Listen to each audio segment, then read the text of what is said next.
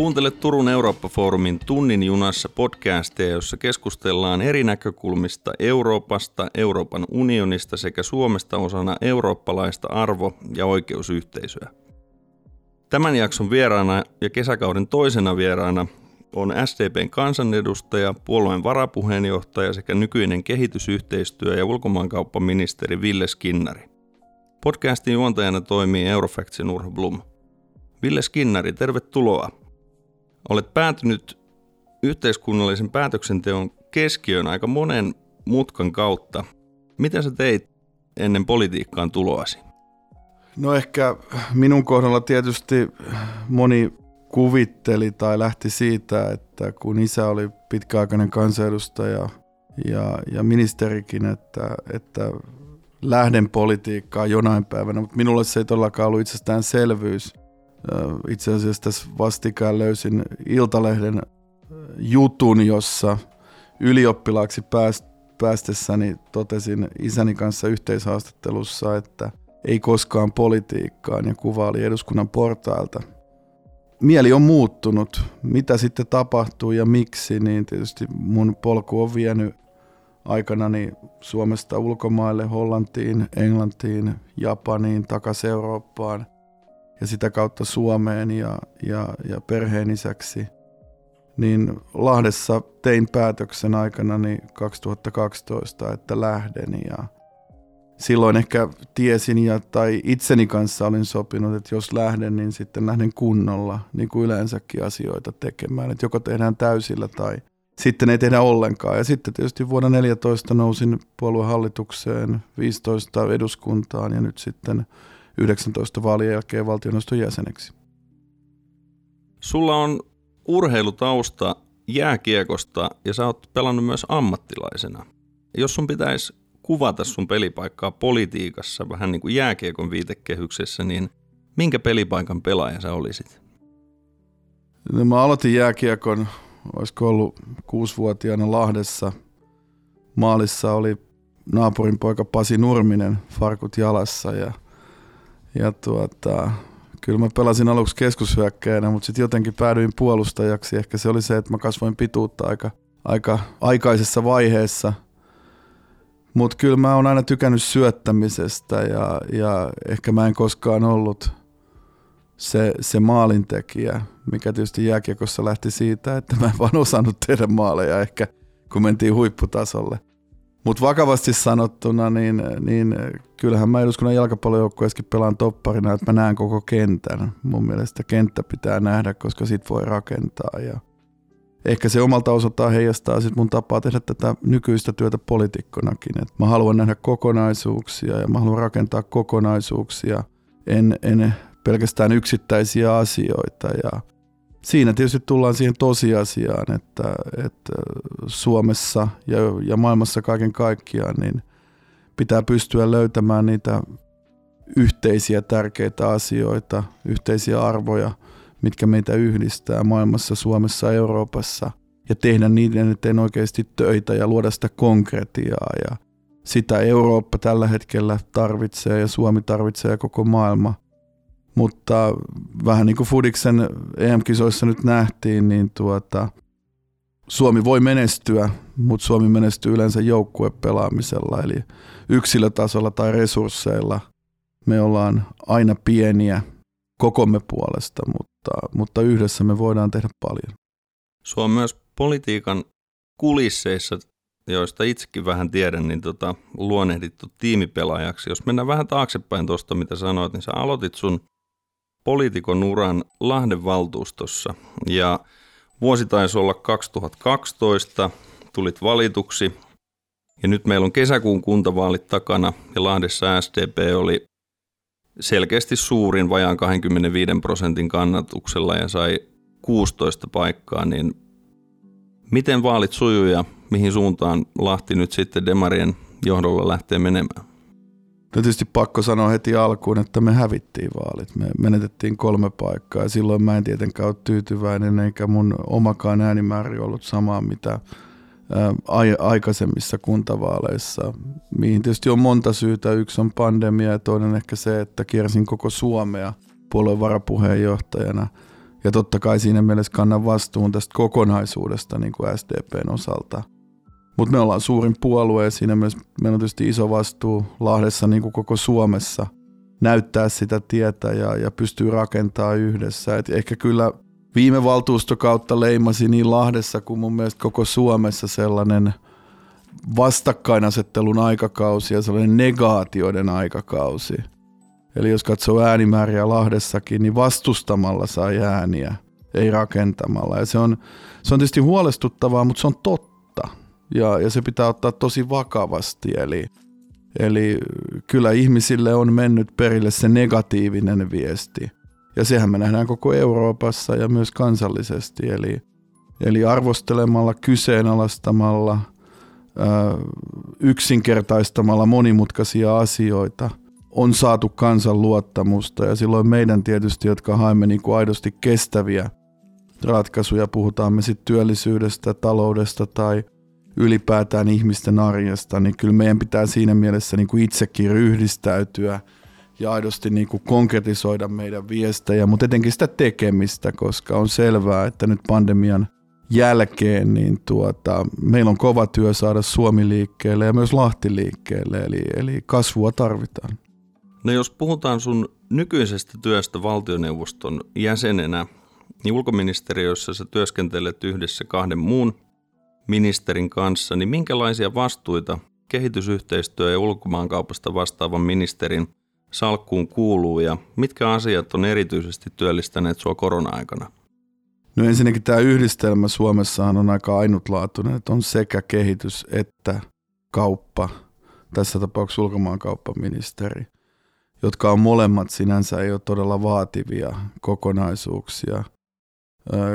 Ja tietysti yhteistyö ulkoministeri Haaviston kanssa on ihan avainasemassa, koska kaikki liittyy kaikkeen. Ja niin kuin hallitusohjelmassakin todetaan, niin kehityspolitiikka on osa ulko- ja turvallisuuspolitiikkaa. Ja me on nähty viime vuosina, että kauppapolitiikka, etenkin teknologia – ja digipolitiikka on tullut ihan ulko- ja turvallisuuspolitiikan ytimeen Yhdysvaltojen ja Kiinan välisenä kauppasotana, taisteluna maailman teknologiaherruudesta. Eli, eli maailma on muuttunut ja, ja kyllä meillä on ihan selkeä työnjako ulkoministeriössä, selkeät vastuualueet niin kuin pitää ollakin.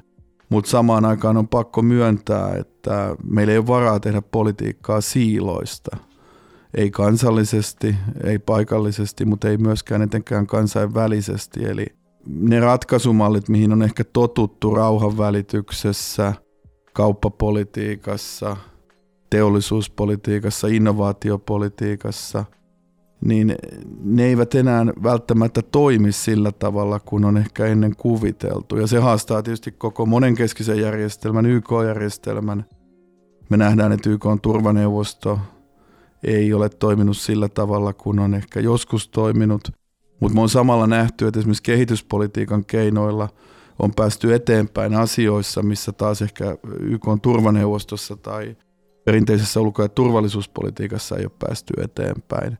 Ja samalla kauppapolitiikassa me on, me on löydetty sellaisia yhteisiä nimittäjiä jopa tässä erittäin vaikeassa ja jännitteisessä tilanteessa kansainvälisesti, huolimatta siitä, että VTO on todella pahassa kriisissä ja kriisiytynyt monella tavalla. Mutta kyllähän se meille ydinkysymys on, että miten Euroopan unioni onnistuu, pystyykö se ottamaan johtajuutta, millaiset kortit Euroopalla on tähän kriisin jälkeiseen maailmaan. Ja, ja tässä mä oon itse peräänkuuluttanut eurooppalaisesti kollegoille Euroopassa, mutta myös kansainvälisesti, että meidän pitää niin kuin tehdä kokonaisvaltaista politiikkaa ja pystyä tuomaan niitä ratkaisuja. Ja se tarkoittaa sitä, että me ei lähestytä vaikka nyt esimerkiksi kauppapolitiikalla asioita siten, että me yritettäisiin ratkaista kaikki asiat kauppapolitiikalla. Viittaa nyt vaikka ilmastoasioihin ää, ää, tai teollisuuspolitiikan haasteisiin – Eli, eli, eli kyllä meidän pitää niin kuin nähdä, että et, et, et millä tavoin ne ratkaisut löytää, mitkä on ne yhteiset nimittäjät. Ja tätä keskustelua kävin juuri Washingtonin matkallani ja New Yorkissa niin yhdysvaltalaisten kuin kansainvälisten kollegoiden ja, ja myös Etelä-Koreassa, Kazakstanissa, Venäjällä. Eli olen matkustanut jo, jo aktiivisesti, koska nyt on ollut tärkeää, että me ollaan siellä etulinjassa Suomena ja Euroopan unionina tuomassa niitä ratkaisuja, koska itse näin, että, että meillä on paljon annettavaa ja silloin meidän pitää olla itse aktiivisia ja proaktiivisia. Pahinta on se, että, että olemme reaktiivisia ja joudumme vaan reagoimaan asioihin ja, ja tässä mun mielestä hallitus on onnistunut, että me ollaan aktiivisia ja meidät nähdään niin kuin ratkaisulähtöisenä, ratkaisutoimittajana maailman erilaisiin kriiseihin. No Euroopan komissio on nyt puheenjohtajansa von der Leyenin johdolla, niin kuin totesitkin, niin ryhtynyt päivittämään omia politiikkojaan ja strategioitaan ja esimerkiksi teollisuus, metsä ja kauppapoliittiset strategiat on joko päivitetty tai päivityksessä. Ja niin kuin totesit suurvaltojen kilpailusta, niin USA ja Kiinan kauppasuhteet on aika pitkälle määrittäneet ja kenties määrittävätkin kauppapolitiikasta käytävää keskustelua. Ja nyt edellisviikolla osana Team Finland-toimintaa ulkoministeriö ja elinkeinoelämän keskusliitto julkaisivat asiantuntijaselvityksen tämän suurvaltakilpailun vaikutuksista suomalaisyrityksille. Voisitko ihan lyhyesti avata erityisesti niin kuin Suomelle kriittisimpiä asiakysymyksiä tässä kauppapolitiikan saralla? No ensinnäkin on hyvä, että elinkeinoelämä EK on panostanut tällaiseen asiantuntijaselvitykseen yhdessä ulkoministeriön kanssa. Erittäin tärkeää, me pystytään tuomaan sitä tilannekuvaa ja analyysiä suomalaisille kaiken kokoisille yrityksille. Mutta sitten toki pitää katsoa tätä kokonaisuutta, Yhdysvallat-Kiinan suhdetta, mutta samalla vielä laajemmin niin kuin EU-roolia, Afrikan – tilannetta, joka monella tavalla on nyt sitten tietysti koronan kourissa, mutta samalla Aasian markkinaa ja Aasian omaa kauppapoliittista kehittymistä ja, ja, ja sitoumuksia niin kuin Aasian markkinoilla, että, että kyllä tässä niin kuin, tietysti EUn kauppasuhteissa erittäin tärkeä asia Yhdysvaltojen kanssa on tämä ää, ää, uusi neuvostorakenne, jota nyt rakennamme kauppa- ja teknologian neuvosto, josta keskustelin presidentti Bidenin kauppaedustaja Catherine Tyne kanssa Washingtonissa. Ja Suomella on tässä erinomainen mahdollisuus luoda juuri näitä sisältöjä. On erittäin tärkeää, että niin, niin digipolitiikka kuin energiakysymykset, esimerkiksi niin kuin vety, sen rooli, jos mennään konkretiaan, niin näkyy. Mutta sitten on tietysti Kiinan suhde myös meille eurooppalaisille. Me nähtiin, että investointisopimus etenee, mutta tällä hetkellä – en löysi sen puolesta vetoa kovinkaan paljoa. Me on nähty, että Euroopan sisällä on myös erilaisia näkemyksiä. Mercosur-kauppasopimus, vuosien, vuosien työ. Ja itse olen Saksan kanssa painottanut sitä, että Mercosuria pitää ja tulee viedä eteenpäin, mutta sillä ei ratkaista kaikkia ongelmia. Siihen on sitten olemassa erilaisia työkaluja.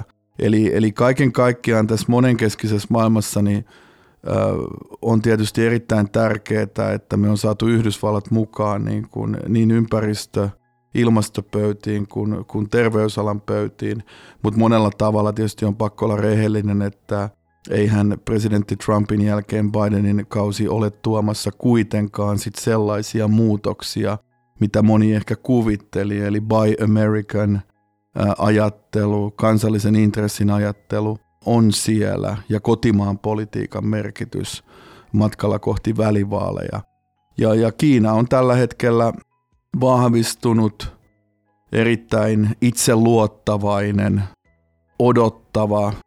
Heillä on aikaa, näin he kokevat, he ovat vahvoja, heidän sisämarkkina on entistä vahvempi ja kyllähän kriisi odot, osoitti sen, miten maailma on jo riippuvainen tuotantoketjuista, arvoketjuista ja tässä tapauksessa erityisesti Kiinasta. Ja tässä tietysti Suomen osalta on tärkeää, että meidän kumppanimaat, erityisesti Japani, Etelä-Korea, mutta muutkin samanmieliset maat, että me rakennamme tätä kauppapolitiikan tulevaisuutta, esimerkiksi sähköisen kaupan olalta yhdessä. Mutta VTO-raide on tietysti iso kysymys ja, ja siinä tietysti Yhdysvallat on avainroolissa. Käytännössä se on Yhdysvaltojen käsissä, uudistuuko VTO vai ei. Ja, ja tässä tietysti niin kuin olen itse korostanut niin komissiolle Euroopassa kuin eurooppalaisille kollegoille, että, että meidän pitää pystyä niin kuin löytämään Eurooppana se, se, se kauppapolitiikan tavoitetila, mutta samalla myös teollisuuspolitiikan ja investointien ja tutkimuksen kehityksen tavoitetila ja konkreettia ja myös tekeminen. Tosiasia on, että, että pahimmillaan Euroopan kortit on aika ohuet tässä kovassa pelissä ja, ja hallitus kuitenkin lähtee siitä, että me vahvistamme Suomen kestävää kasvua ja varmistamme sen, että meidän BKT-kasvu olisi vähintään sen kaksi prosenttia vuodessa. Ja tämä on se tavoite myös itselleni viennin osalta, mitä olen, olen tehnyt. Meidän on pakko pystyä monipuolistamaan meidän elinkeinorakennetta ja olla siinä niin kuin uuden teollisuuden ytimessä ja palveluiden ytimessä ja luoda Suomelle suhteellista kilpailuetua. Ja, ja tämän suhteellisen kilpailuedun luominen on sellainen asia, mitä haluan ja olen tehnyt yhdessä elinkeinoelämän ja yritysten kanssa, koska mä oon iloinen siitä, että nyt on ymmärretty myös se, että Suomi omalla sijainnillaankin voi tarjota vahvuuksia, mutta erityisesti meidän osaamisessa niin vihreässä siirtymässä kuin digitalisaatiossa, niin, niin meidän pitää nyt onnistua nämä tulevat kolme vuotta ja siksi mä oon nyt kannustanut paljon suomalaisia yrityksiä, että nyt pitää lähteä liikkeelle. No sulla on aiemmalta työelämäpolulta ennen kuin tulit poliitikoksi myös itselläsi kokemusta kansainvälisestä liiketoiminnasta esimerkiksi Englannissa, Hollannissa, Japanissa, Venäjällä. Ja nyt kerroit, että nämä suurvallat, erityisesti Yhdysvallat ja Kiina, ja ajavat omia ikään kuin tavoitetilojaan, niin minkälaisia riskejä nyt aiemman liike-elämän kokemuksen ja ministeri pestin, kun olet virkamatkoja tehnyt, niin minkälaisia riskejä kansainvälisessä liiketoimintaympäristössä voi olla näköpiirissä, joita meidän Suomen ja suomalaisyritysten tulisi huomioida ja jotka voi aiheuttaa, aiheuttaa riskejä meidän kansainvälistymispyrkimyksille ja vientiponnistuksille?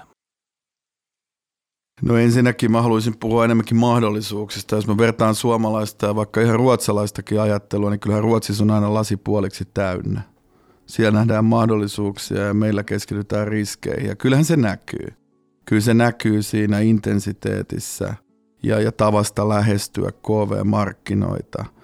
Ja tietysti mulla on se etu, että mä oon katsonut Suomea eri puolilta maailmaa erilaisissa rooleissa – niin japanilaisen kauppahuoneen yli sadan miljardin kauppahuoneen ikkunasta Tokiosta kuin sitten Iso-Britanniasta, Hollannista tai, tai Venäjältäkin.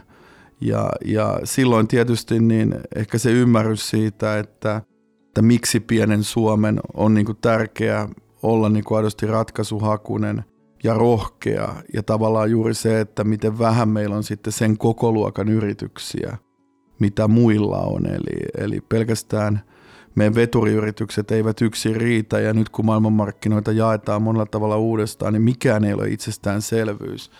Mutta kyllähän se on niin erityisen tärkeää, että meidän pienet ja keskisuuret yritykset kasvavat.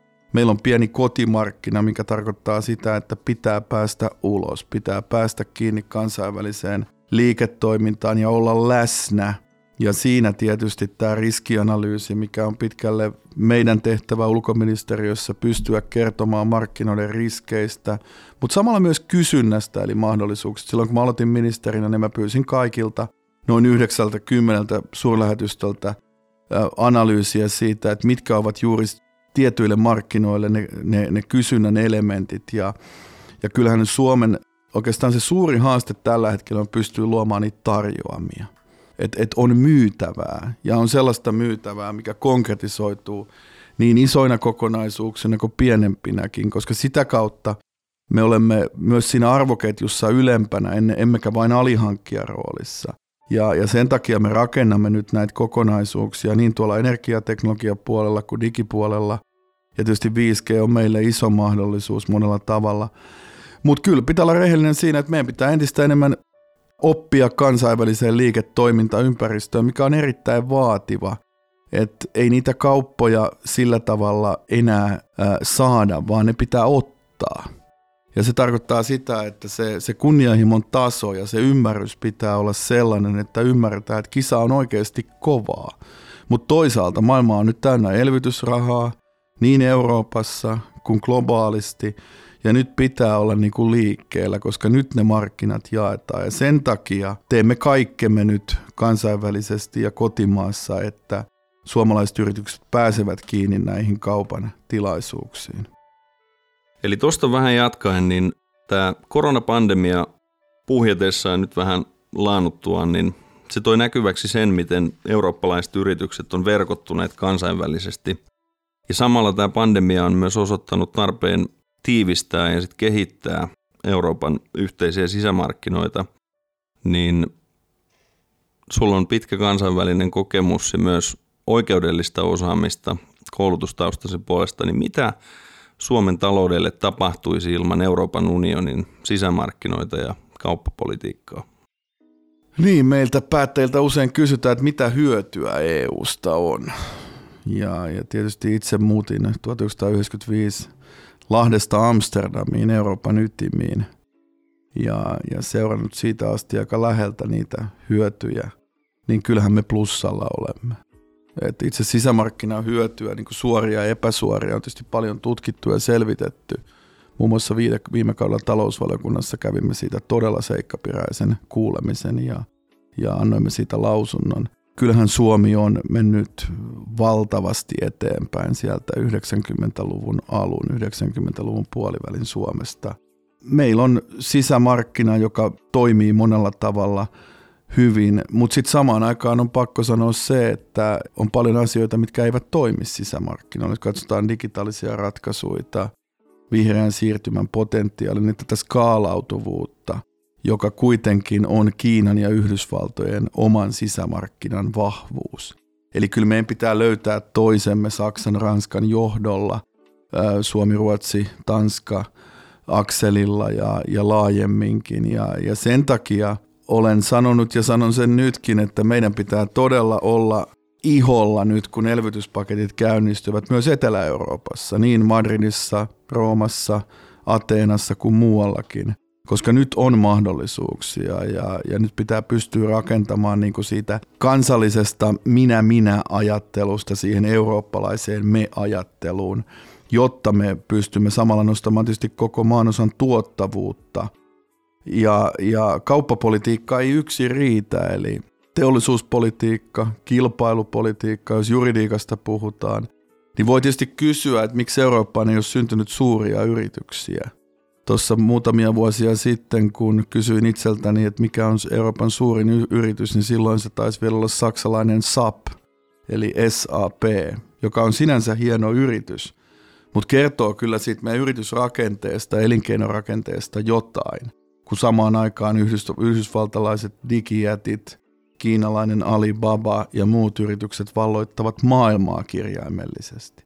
Eli, eli kyllä tässä tullaan niin meidän eurooppalaiseen suorituskykyyn ja talouden suorituskykyyn, ja se ei todellakaan ole yksin Suomi, joka sitä tekee. Ja sen takia keskustelut niin Berliinissä kuin Pari, Pariisissa on äärimmäisen tärkeitä. Ja mä itse olen korostanut ulkoministeriössä niin kollegoille – eri asemamaissa kuin elinkeinoelämälle, että, että kaikki tiet eivät, tai niiden ei tule viedä Brysseliin, vaan pitää olla läsnä eurooppalaisissa pääkaupungeissa, oikeastaan kaikissa niissä. Ja, ja se tarkoittaa kyllä meille sitä, että meidän pitää ihan eri lailla tehdä jalkatöitä myös yritysten kanssa. Mutta ei pidä myöskään unohtaa sitä globaalia markkinaa. Et ehkä meille kävi 95 siinä mielessä vähän vanhanaikaiset, että me kuvittelimme – että, että kaikki hoituu nyt täällä Euroopan sisällä. Ja se näkyy myös ulkoministeriössä sillä tavalla, että me ehkä vähän liikaa heikensimme meidän globaalia läsnäoloa avainmarkkinoilla. Ja nyt olemme tehneet tähän muutoksen eli priorisoimme myös tässä omassa työssämme niitä markkinoita, joissa näimme, että nyt tulevien vuosina aikana saamme suurimman saaliin eli, eli suomeksi sanottuna kauppaa. Ja tulemme myös laajentamaan lähetystöverkostoa globaalisti, koska kyllä meidän pitää olla läsnä niillä markkinoilla, missä on kasvua, mutta samalla niissä markkinoilla, niillä markkinoilla, missä tehdään poliittisesti merkittävää kansainvälistä työtä. Eurooppa ja Euroopan unioni on kovassa murroksessa, niin kuin totesit, näitä eri, eri ääniä ja eri tahoja edustavia tahoja on monta ja nämä muutokset on lisänneet painetta kehittää ja tiivistää tätä yhteistyötä monilla saroilla, niin herää sellainen kysymys, että mitä EU voi olla, jos katsotaan näiden mahdollisuuksien kautta tulevaisuudessa? Niin, kun mä nuorena poikana aloitin Eurooppa-opinnot 21-vuotiaana, niin tietysti tuli luettua niin Samoneen kuin monen muun Euroopan, voisiko sanoa, eurooppalaisen integraation synnyttäjän elämänkertoa ja peilattua sinne 50-luvun hiili- ja teräsyhteisöön ja sitä kautta siihen liimaan, mikä pystyttiin luomaan. Monella tavalla meidän pitää nyt tehdä sitä samaa työtä uudestaan ja, ja löytää niitä elementtejä yhteiselle Euroopan unionille. Mä luulen, että Brexit oli hyvä opetus monessa mielessä, että kuinka tärkeää se integraatio on ja varmasti myös Briteille itselleen. Mutta etenkin meille suomalaisille, koska pienen maan etu, minkä koronakin on näyttänyt, kaikista vaikeuksista huolimatta vaikka terveyssektorilla, niin se, että Euroopan unioni toimii yhdessä, löytää yhteisiä ratkaisuja, on erittäin tärkeää. Mutta kyllä se varmasti se peruskysymys on, että, että tuota, millaisen kansainvälisen roolin Euroopan unioni löytää, mutta etenkin se, että miten kansalaiset kokee sen Euroopan unionin hyödyn ja sen takia esimerkiksi nuorten asema, työllisyys, ylipäätään tämä sosiaalinen ulottuvuus, että miten Eurooppa pystyy pitää huolta itse itsestään tilanteessa, jossa meidän asukasluku itse asiassa ei ole kasvamassa pitkällä aikavälillä sillä tavalla kuin muiden maanosien Afrikasta puhumattakaan, mutta esimerkiksi Yhdysvallat tulee nauttimaan paremmasta väestön kasvusta ja Aasia. Ja tämä, tämä demografia haastaa meidät monella tavalla. Mistä osaajat?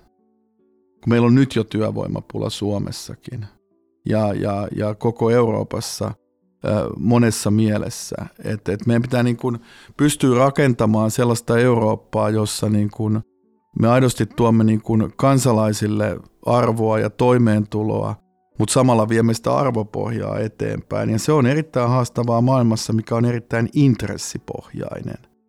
Eli se arvopohjaisuus, mistä me puhumme, niin eri puolilla maailmaa asioita nähdään hyvin intressipohjaisesti.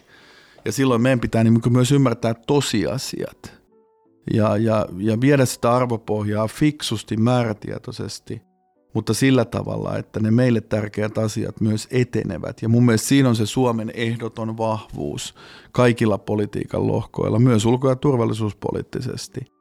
Mutta kyllähän tässä varmasti tullaan näkemään maailma, missä Kiina otti 10-15 vuoden loikan eteenpäin. Ja, ja kuten äsken sanoin, niin Kiinan itseluottamus on erittäin vahvaa ja Yhdysvallat monella tavalla nyt ehkä kysymysmerkki vielä, että miten, miten vahva se on jatkossa, joten katseet kääntyy Eurooppaan, eurooppalaiseen teollisuuteen, eurooppalaiseen niin kuin kykyyn uudistua ja, ja kyllä nämä on ne haasteet, mistä me kaikki puhumme ja mihin me haluamme löytää yhdessä ratkaisuja. Mutta sen haluan niin kuin alleviivata, että ilman tätä yhteistä unioni, unionia, yhteistä alustaa, niin meillä ei olisi edes mahdollisuutta löytää niitä ratkaisuja.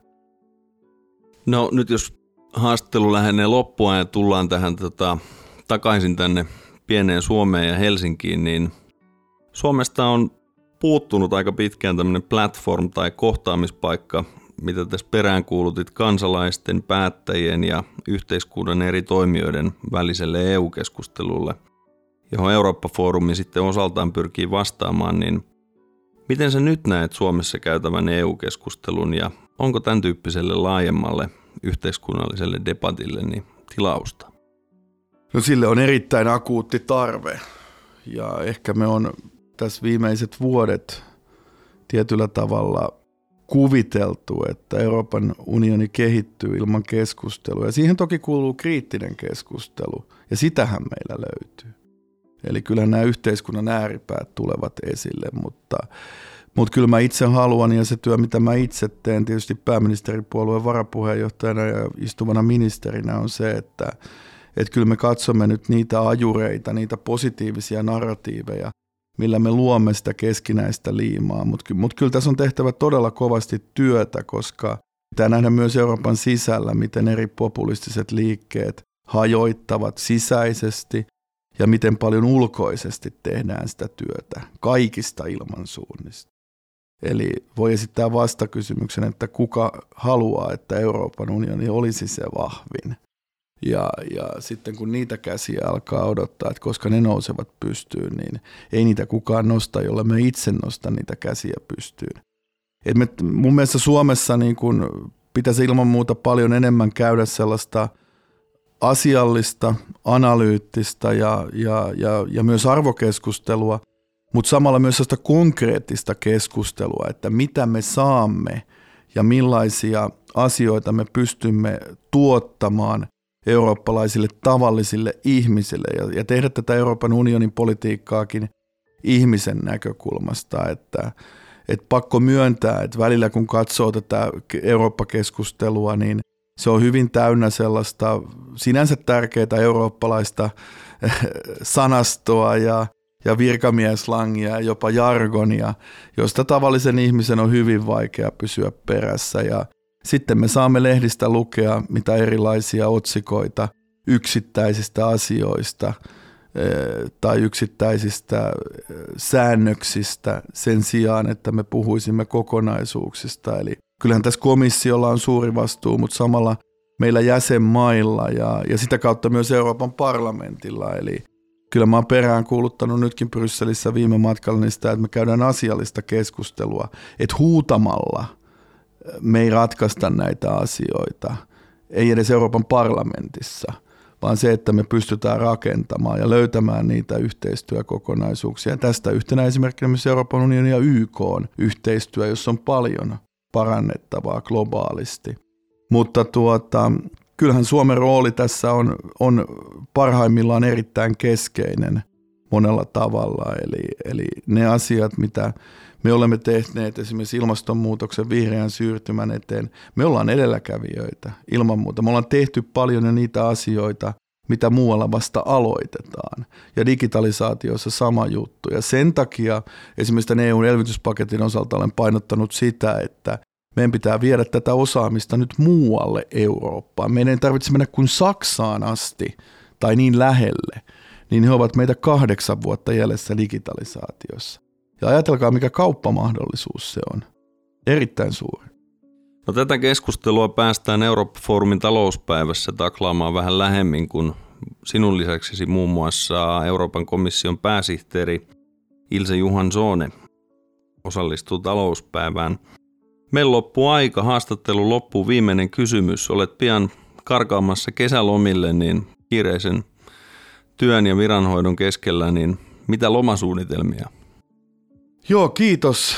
Kiitos äh, lomien esiinottamisesta. Joo, tämä on ollut aikamoinen vuosi ja, ja varmaan aikamoinen puolitoista vuotta monella tavalla. Et kyllä mä yritän tässä nyt päästä Päijänteelle kesämökille perheen kanssa ja ihan, ihan nyt rauhoittua ja, ja tuota niin, olla niin kuin, voi sanoa lomalla – niin kuin sanan varsinaisessa merkityksessä. Ja toivottavasti tällainen parin kolmen viikon breikki nyt onnistuu, koska tota, niin, kyllä sitä tarvitaan. Ja, ja tota, mulla ei mitään suunnitelmia. Mä ajattelin kerrankin, että mulla on tietysti pari työasiaa, mitä pitää tässä hoitaa. Ja Helsingin sana välillä käydä, mutta – mutta kyllä mä oon tässä nyt näin jo 47-vuotiaana ehkä oppinut sen, että jos haluaa pitää lomaa, niin sitten oikeasti kannattaa pitää se kalenteri aika tyhjänä. Ja, ja usein ne parhaat lomaideat saattaa tulla sitten loman aikana. Mutta kyllä mä oon vesillä, kalastan varmaan pojan kanssa tai, tai junioreiden kanssa. Meillä on kaksi koiraa, Jack Russell ja